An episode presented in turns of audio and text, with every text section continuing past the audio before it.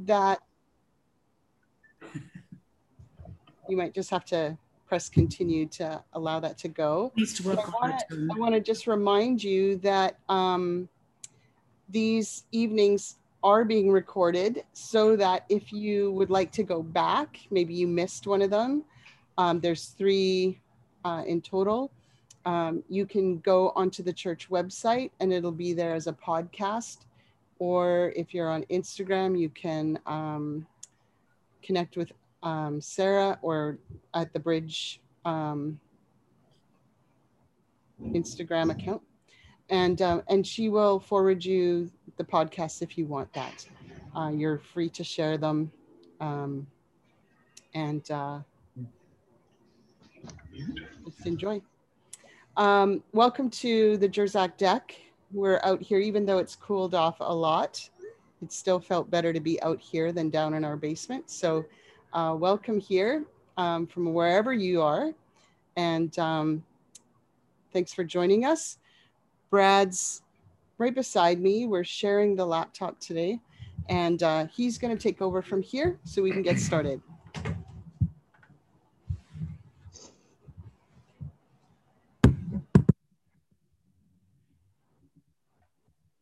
Juggling things. One moment. I'm sorry. Um, yeah, so welcome here.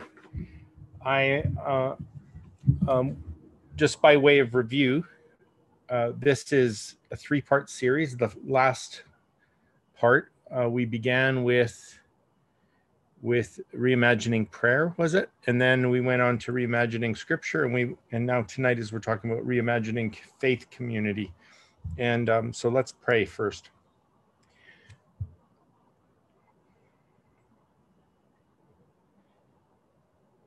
As a as a beloved son, I'm asking you as a good father if you might help us tonight to understand by the Spirit what Jesus was up to with his ecclesia and uh, where our imaginations have become wounded and bruised over the topic of Christian community at times, and in an era and a week when church is a swear word, we're we're asking for something fresh and something ancient. Uh, in Jesus' name, Amen. Okay, so um, again, by way of review, why did we choose these three topics? Uh, reimagining prayer, reimagining scripture, reimagining, I'll use the C word, the church. um, and it's because in this popular notions of, of, of deconstruction, those, those three topics have become very either confusing or even toxic, but certainly uh, need a second look. And in fact, I meet many believers, probably almost daily, I get messages about those who, for whatever reason in their experience, have given up on prayer, given up on the Bible, and given up on church. Um, of course, I'm also speaking mainly to bridge people here. So you still have a healthy dose of all three. So that's good. Um, and then in that case, I don't have to maybe convince you, although it can often be good to hear that you're not crazy for not giving up yet. so I'd like to confirm that. Um, I want to I want to say something a little strange. I believe in the church, in prayer, and in scripture because Jesus did. And in fact, that's also where I met him in those three venues. Even though one might say, I've also bumped into the devil in those three venues. But just by way of, a, of an exercise, um, if I, I'm hoping that some of you uh, have authentic money, um, but if you're worried about counterfeits, you can send me all your authentic money this is what often happens because we've seen counterfeits, we want to get rid of the genuine. We think that's somehow a solution. I've heard bad prayers. I've read bad Bible verses. I've gone to bad churches. Therefore, there's no such thing as good prayer, good scripture, good churches. And so I think I'll just bow out completely. Those are the messages I get. And I'm like, I sure hope you feel that way about money because I will I will gladly take all your authentic money if you're afraid of the counterfeit so much that you're willing to throw the baby with the bathwater, right? Sorry about the mixed metaphors. So I we did already talk about um, you know sometimes we need to reimagine prayer in ways that work for us so that it's so that we're moving into a living connection we need to reimagine scripture so that we're interpreting it the way the early church might have. And tonight, uh, I want to talk a little bit about scripture. I had an incredible chat on the phone the other day with Paul Young, and, and we started thinking together about how those kind of words, um, we we end up falling into one of two ditches. And I'll come back to what I think is the central path in a moment. This would apply to things like church. On, on one side of the path, the word we used for the mistake is when we codify it. That means you turn it into such a hard and fast structure or system with a selection of rules and hierarchy and power dynamics that that it becomes very rigid and for those of us who felt very rigid churches with very rigid power structures with active hierarchies, it, it, it can be pretty painful. The other ditch is when words like prayer or like Bible or like, um, like, well, like community, but also other words like the poor or whatever thing you're passionate about, when they become so abstract that they mean nothing. And so church is a great example of this. Oh, I used to go to a really religious church. That meant codified, right? And now, you know, I think I go to church anywhere. Church is everything. Church is everywhere.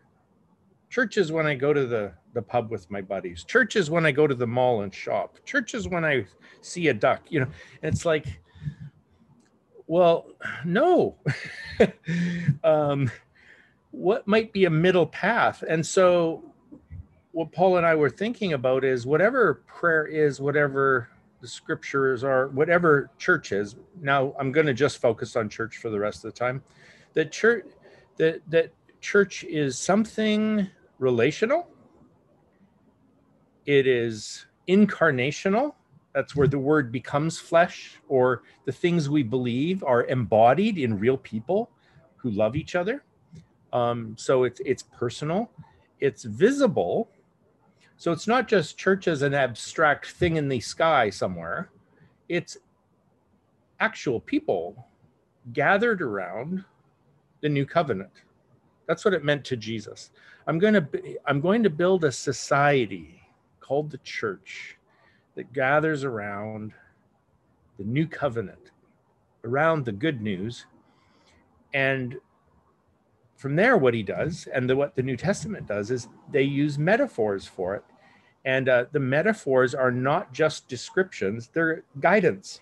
And so I just want to share a little bit about how faith communities, um, we can be very, very uh, we can be very creative in what they could even look like. And so, but but these are the metaphors that will guide us. So um, the first metaphor I want to share is is that church is sometimes in the New Testament seen as a healing place, a hospital. In the parable of the Good Samaritan, Jesus describes priests and Levites from the codified temple system passing by the half dead guy who's been beaten and left wounded in the ditch.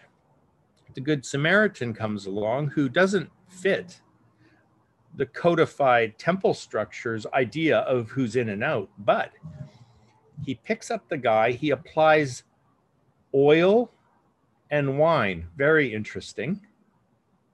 and then he carries them him to a hospice and when he delivers that person to the hospice he transforms the hospice into a hospital he changes an airbnb into a MASH unit and the metaphor then is is that the church is one metaphor is that we're to be a healing place. Well then how horrible it is is it when we're actually a wounding place right? And so whatever we thought church was if it was wounding instead of healing um maybe we were a gang but we weren't much of a much of a church. But in jesus vision this this first metaphor is huge. He says i've not called the, i've not called the those who i'm i'm going to paraphrase him um, to bring in the meaning a little bit. I've not come to call those who think they're righteous. Now he doesn't say think they are. He just said i've not called to come the righteous.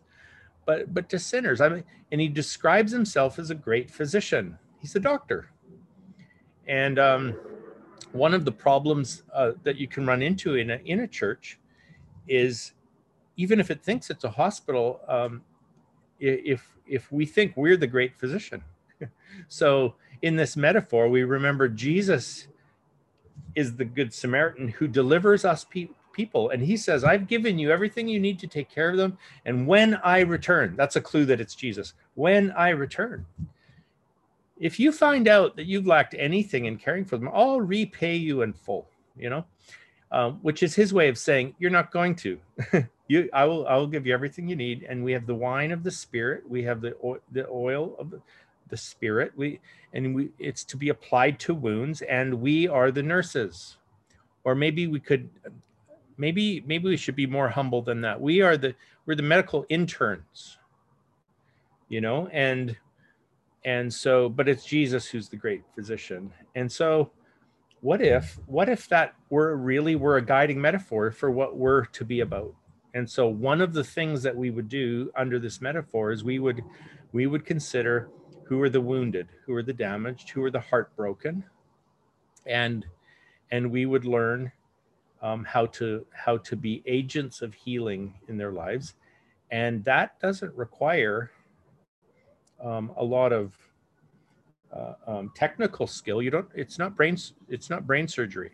Um, it's kindness, patience, goodness, gentleness. Oh, wait a minute! It's the fruit of the spirit. That's the medicine. And um, and and so we as nurses, we as interns, um, come alongside our Lord Jesus Christ, the great physician, and we become we become a place of healing. And I have to say that's that we've really experienced that is true. So I I just got an email from a guy today and, and he claims like nowhere he's ever gone, blah blah blah. Everybody always blah blah blah. And I'm like, well, as long as you look at it that with those lenses, that's probably how you'll experience it. But our experience is that when when I was down and out, it was Jesus following community who carried me along. Uh, when Eden was struggling in her last year before she came with the bridge with her health and and just uh, kind of overwhelmed life, um, was uh, Sarah and Kara came alongside, carried her that year. That's why she came to the bridge. And great, one great reason, because it, it was a healing place for her, and she and uh, not just those two ladies, but the whole context, the atmosphere for Eden was incredibly healing. Well, that's worth gathering for. I, we don't do that well, very well um, in isolation. Okay, second metaphor. Jesus loves this one. It's a banqueting table. It's a feast. So it's not just a place of healing, it's a place of nourishment and celebration and and party and and uh, that's one of the great things about even you know let's say uh, as as you're going to start rolling back into corporate worship that has a has a, a musical and a singing element. Uh, some of you have really missed that and it's why? It, well i think people are made to be music lovers. That's just normal. But then when why?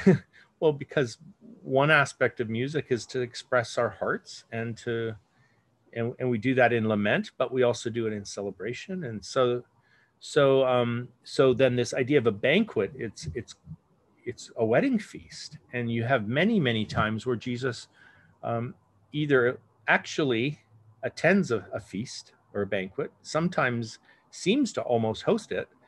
And other times while at the banquet he's talking about the kingdom as a banquet. And so um, that too seems like something really important. And i know i know you've been uh, banging away for well i've been listening in the background as you've been banging away on at, at this the theme of inclusion for six months or the last year. Um, i want you to know that's not incidental. That's not a side thing to the gospel. In Jesus' model of church and the gospel itself, if the church is an open table, then evangelism is inclusion. It is go out to the highways and byways, look on the street corners and behind the hedges, compel them to come in, especially those who don't feel worthy or feel welcome. They might need to be convinced that they are. And, um, and so this uh, the idea of inclusion is part of the banquet metaphor. So just so just because I, I wouldn't want us to get the impression pardon, that um, inclusion is this is, is, this rabbit trail that you're on at the moment. No, it's it's part of a bigger whole, but it's it's central to the good news.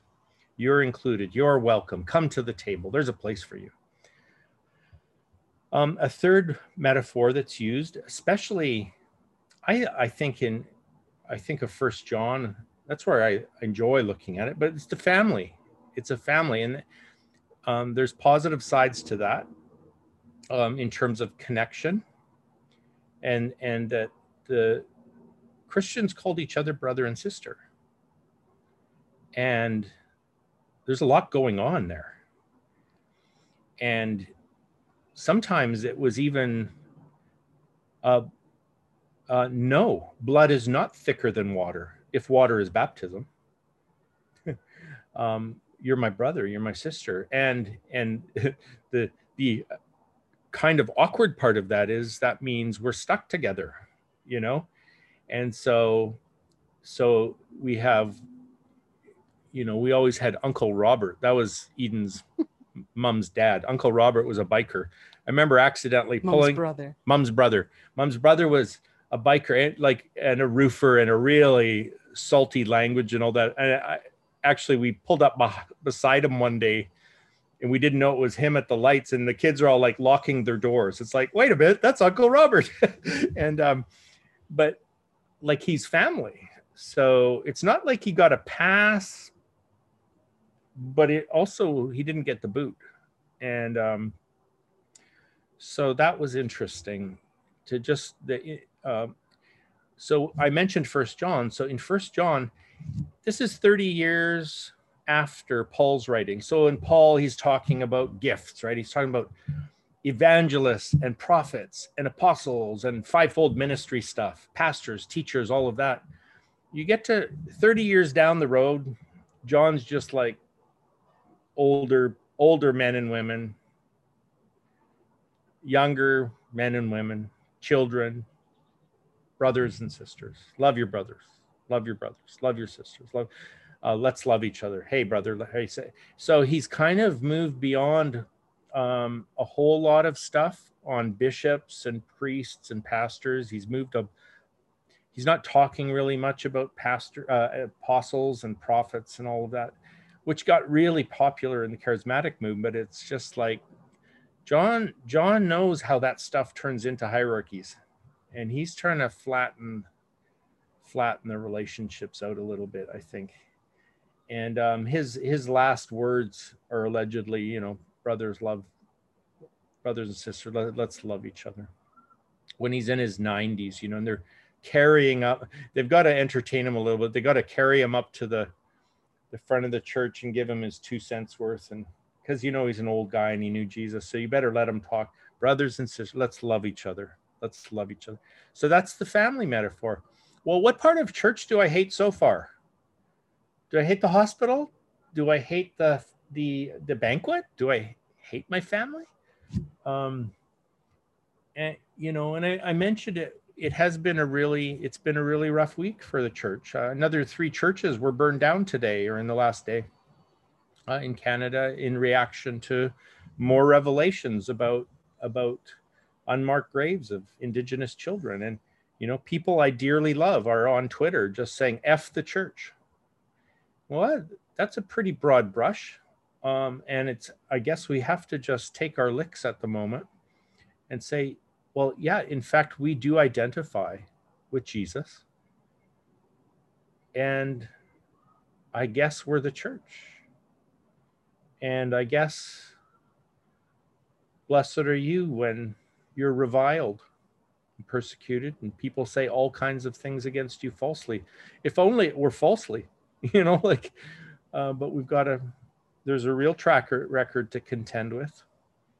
And um and, and, and it's painful but this leads us to a fourth metaphor and um and and it, it has to do with our mission so right now i know that i know that it's very popular to um, um, to talk about the importance of decolonizing because of the way colonization has has has been such a disaster for vulnerable people.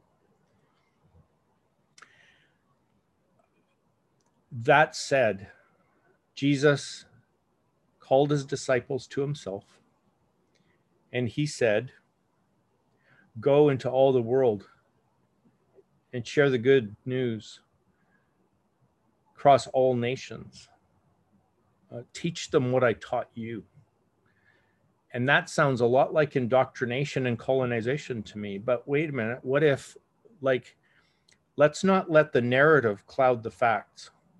The facts include that terrible things were done in Jesus' name to vulnerable people. Land was stolen, children were killed, nations were exploited, and uh, like without any excuses for that. We have to ask what Jesus was thinking because it wasn't that, nor was it retreating into a cupboard and just becoming a, a culture uh, uh, that's hunkered down behind walls. What he wanted to do and did do is he sent people across the world with good news that God is a loving father who doesn't need you to do sacrifice your children anymore. Where so the great irony is when children were sacrificed in the name of the church signing up for state agendas. That wasn't Jesus' idea. Jesus saw child sacrifice across the whole world, and wherever the good news actually went, child sacrifice stopped. Jesus knew that there were religions all over the world that required widows to get on the funeral pyre with their dead husband and die in the flames. Wherever the good news went, that stopped. Um, it was not about colonizing the world for capitalist systems and, and our greed. It was about colonizing dark places with light so that people didn't have to be afraid of God anymore and appease him with strange practices, you know? So uh, we saw this directly in um, when we visited Haiti in the early 90s. MCC was very careful about this stuff. They did not want to impose Western culture onto Haitian practices and culture. They didn't want to do, they didn't want to erase cultures.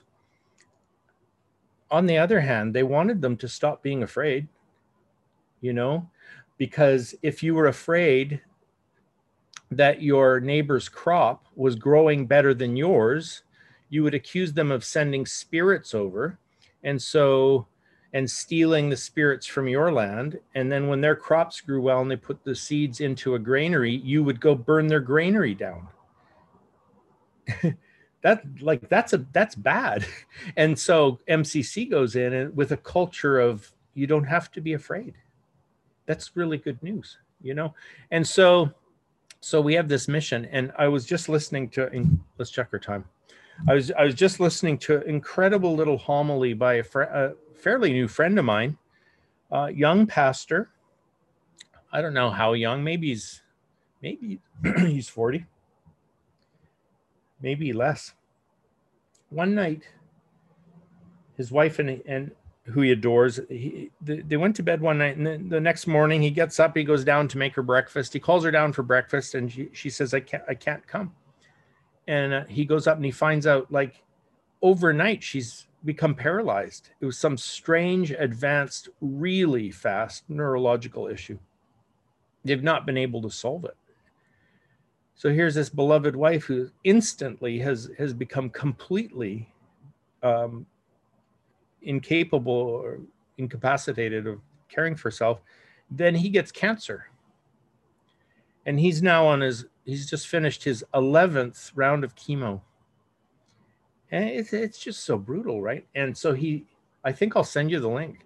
Um, he does a little you know 13 minute sermon. He's talking about what has christ called us to do and to be. So this last metaphor of those who go sent ones mission missions are re- missions become a swear word too because of our ideas about missionaries and so on. But wait a minute the way he saw it is um, when Jesus says, You are the salt of the earth.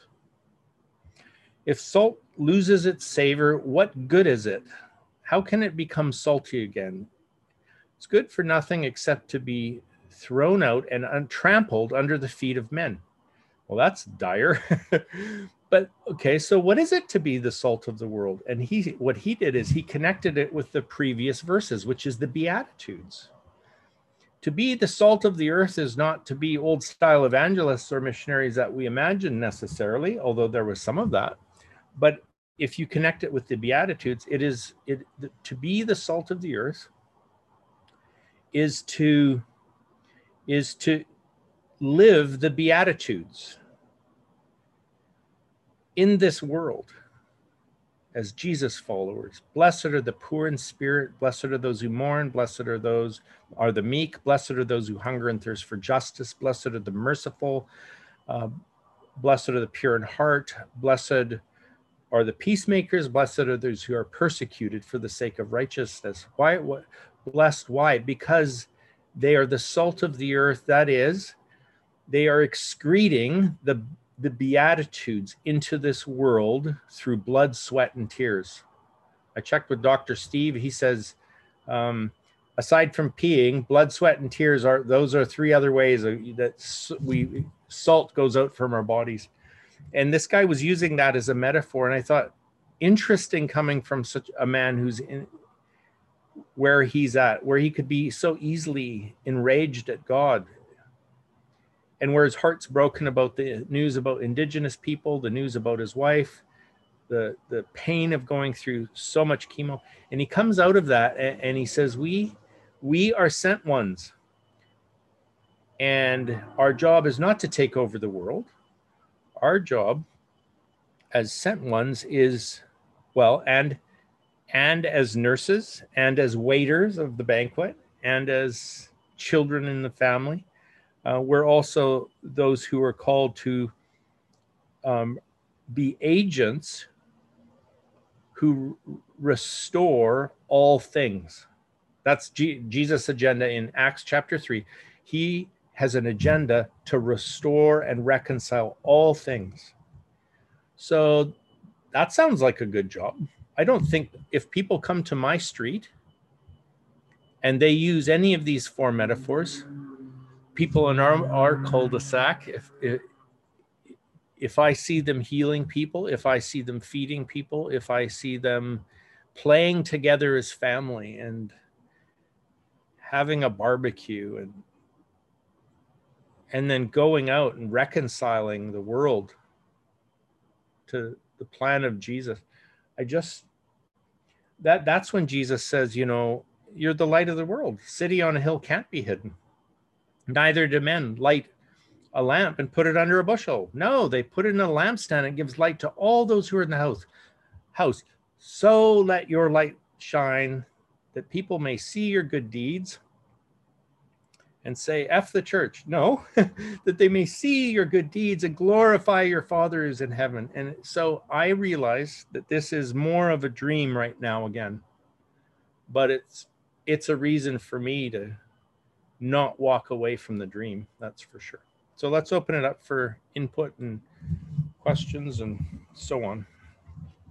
yeah, if um, anybody has questions or comments or something you'd like to share, you're welcome to. We just ask that you um, unmute.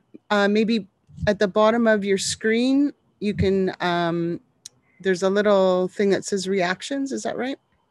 And, um, and you can put up your hand um, in that. And then that way uh, it kind of lines people up if there's more than one or two people waiting. So, um, and then after you've finished your comments or, or you, the dialogue, we just ask that you turn your mic off again, just so we don't have extra sounds going through. Would anyone like to start? I would. I love that thing about salt and being sent ones. And I was just thinking how salt makes things taste better, but it doesn't impose salt's flavor on them. It actually brings out the flavor of the thing.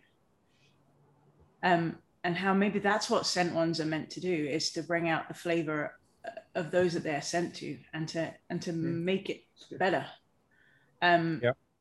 by taking the light and the love of jesus there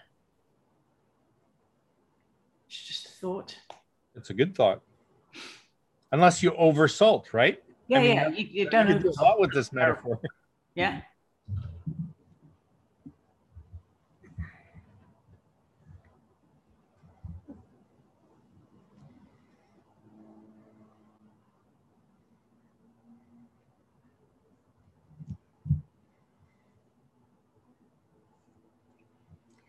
Maybe I can just ask a question. If um,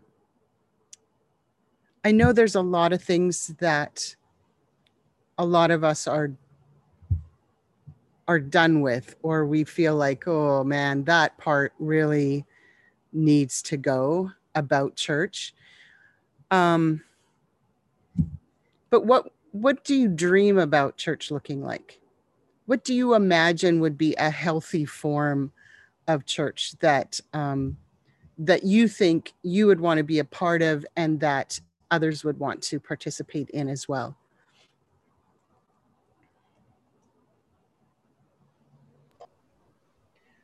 one thing that i would like to see or that i that when i think of a, a church or i think of something positive that a church could look like i, I think of not maintaining all these big fancy buildings.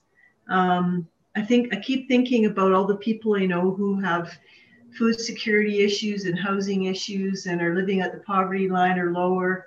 And yet, you know, the church budget is big, you know, and I and I keep thinking what could be done with that money.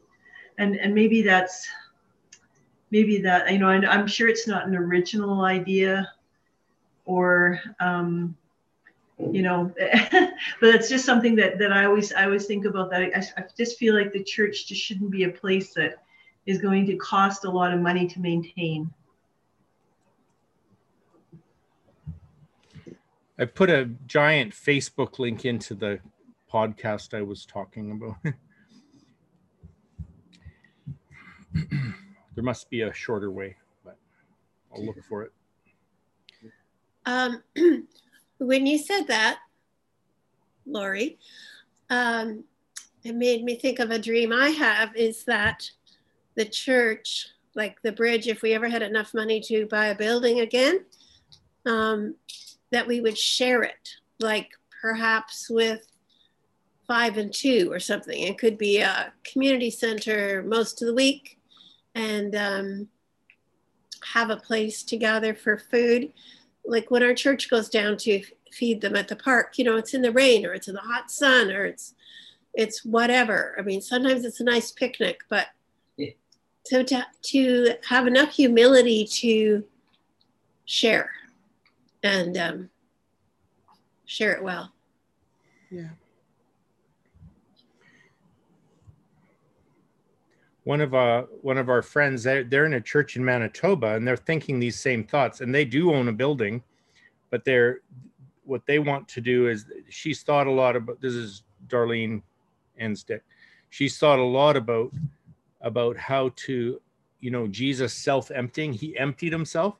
And what what would it be like for a church with a building to do that and sort of divest themselves of the power over the building but become true sharers in it. And it's it's a bit tricky because as long as it looks like uh the church is still holding the umbrella then people aren't aren't really sure that you know but um um i think it's going to work. They're they're working hard at this. They call it so the greek the the word for self-emptying in philippians 2 is kenosis. So we called it kenotic. That means self-emptying. Divestment that means spreading out the power. And it's exactly what you're talking about kathy uh, and what if you did that by design right? And i think that'd be wonderful. I just love the idea of of uh, of sharing any building. I mean, I'm glad up till now we haven't had a building, but sharing a building um, as a community thing, so that it could be you know used as a resource, whether it's for food or for shelter or for uh, schooling kids that are in trouble or you know a resource center even. So even if you know we can't be all and be everything but we can catalog a whole load of helpful resources that would help community. So um, yeah it would just be so great to be almost like a, a sorting house and we could send people to all those different organizations that have already got this stuff worked out, whether it's for released released prisoners or you know youth that are in trouble or unmarried mums or just just be in the nitty gritty of life and society and community. And then i think church bleeds into the community um, with its love sweat and tears definitely not the thing you were talking about. and um, you know, just we, we, can just be in everything and and carry with it the you know love, the love of Jesus. That makes such a lot of sense to me than having a church building that you use for church on Sundays and maybe something midweek. It's funny that I mean the the whole history of the bridge is that you others have shared with you, right? Yeah. Like mm-hmm their buildings. You you know what it's like to be hosted in the school or the barn or wherever it was. Yeah. There's the Sinclairs. Hi guys. I think too, like what I'm hearing from um, from Lori and from Karen too, is um, moving from being self-serving as a community to being to serving the community and um, you know, we put we can, especially if we have buildings, but we can be pretty focused on the needs within the community, um, kids, youth, and have all kinds of programs going, um, which in and of themselves are are fine. But we lose contact with everyone outside of that cluster of people, and um, and the the idea of reaching out to serve not for any self-serving reason not so that they'll come to our church not so they, that they'll tithe not so that we have big numbers but just because they need something and we can offer it. If it's only you know a, a little bit of space or um, some people to help volunteer right? Anyone else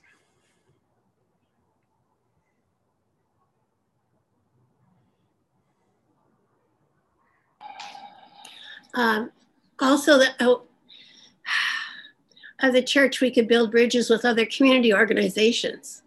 You know, Archway. We don't have to invent a solution. We can just join in say, how, how could we be part or how can we host you or how can we whatever. That's exactly right. It, it you know, what is that about us needing to us? I won't include you, but the royal us uh, needing to reinvent uh, infrastructures that are already in place that are mm-hmm. that need that don't have enough people helping already right? So when when we were leading fresh wind we noticed this. It's like um, five and two was already doing a better job than we could do. So why would we try to do a, a four and one when we could just send volunteers over there why um, and then life recovery was doing a better job with with women in addiction than we could ever do. Why would we do like semi-life in recovery when we could send people there? And and we just started. We tried to make it that our church was using all its gifts in other organizations and what ended up happening was there was two-way traffic then started happening because all these care homes for people with disabilities it'd be like um, they'd maybe send their folks our way and then we'd go do a home group with them and then pretty soon they were calling us first about um, hey, is there anyone in your church looking for a job? We need care workers. And then our, our kids are working at Husky, you know, pumping gas. And they're like, you mean I could work with these guys instead and get like, get paid? It's like, oh yeah. And then, and then with the women in the recovery house, suddenly, suddenly all the women were coming to our church and people in our church were now the volunteers over there. And eh, there was something, the picture I had in my mind at the time was sort of like, um, roadways between us and all these organizations. And the traffic along the roadways was creating fruit along the roads. It was just quite remarkable. And it was about giving ourselves away right? And that we found ways to screw that up but you know it, um, it sure beat trying to make lame versions of something everyone else everyone else was already doing you know? mm-hmm.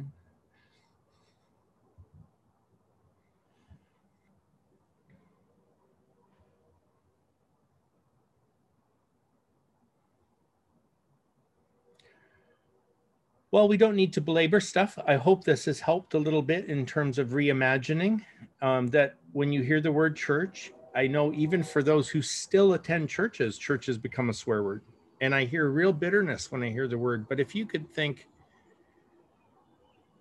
banquet, hospital, family, and this this maybe um, agents of light. Um, we don't need everyone to love us, but maybe we could start by not hating ourselves when we hear bad news about the big C church, you know.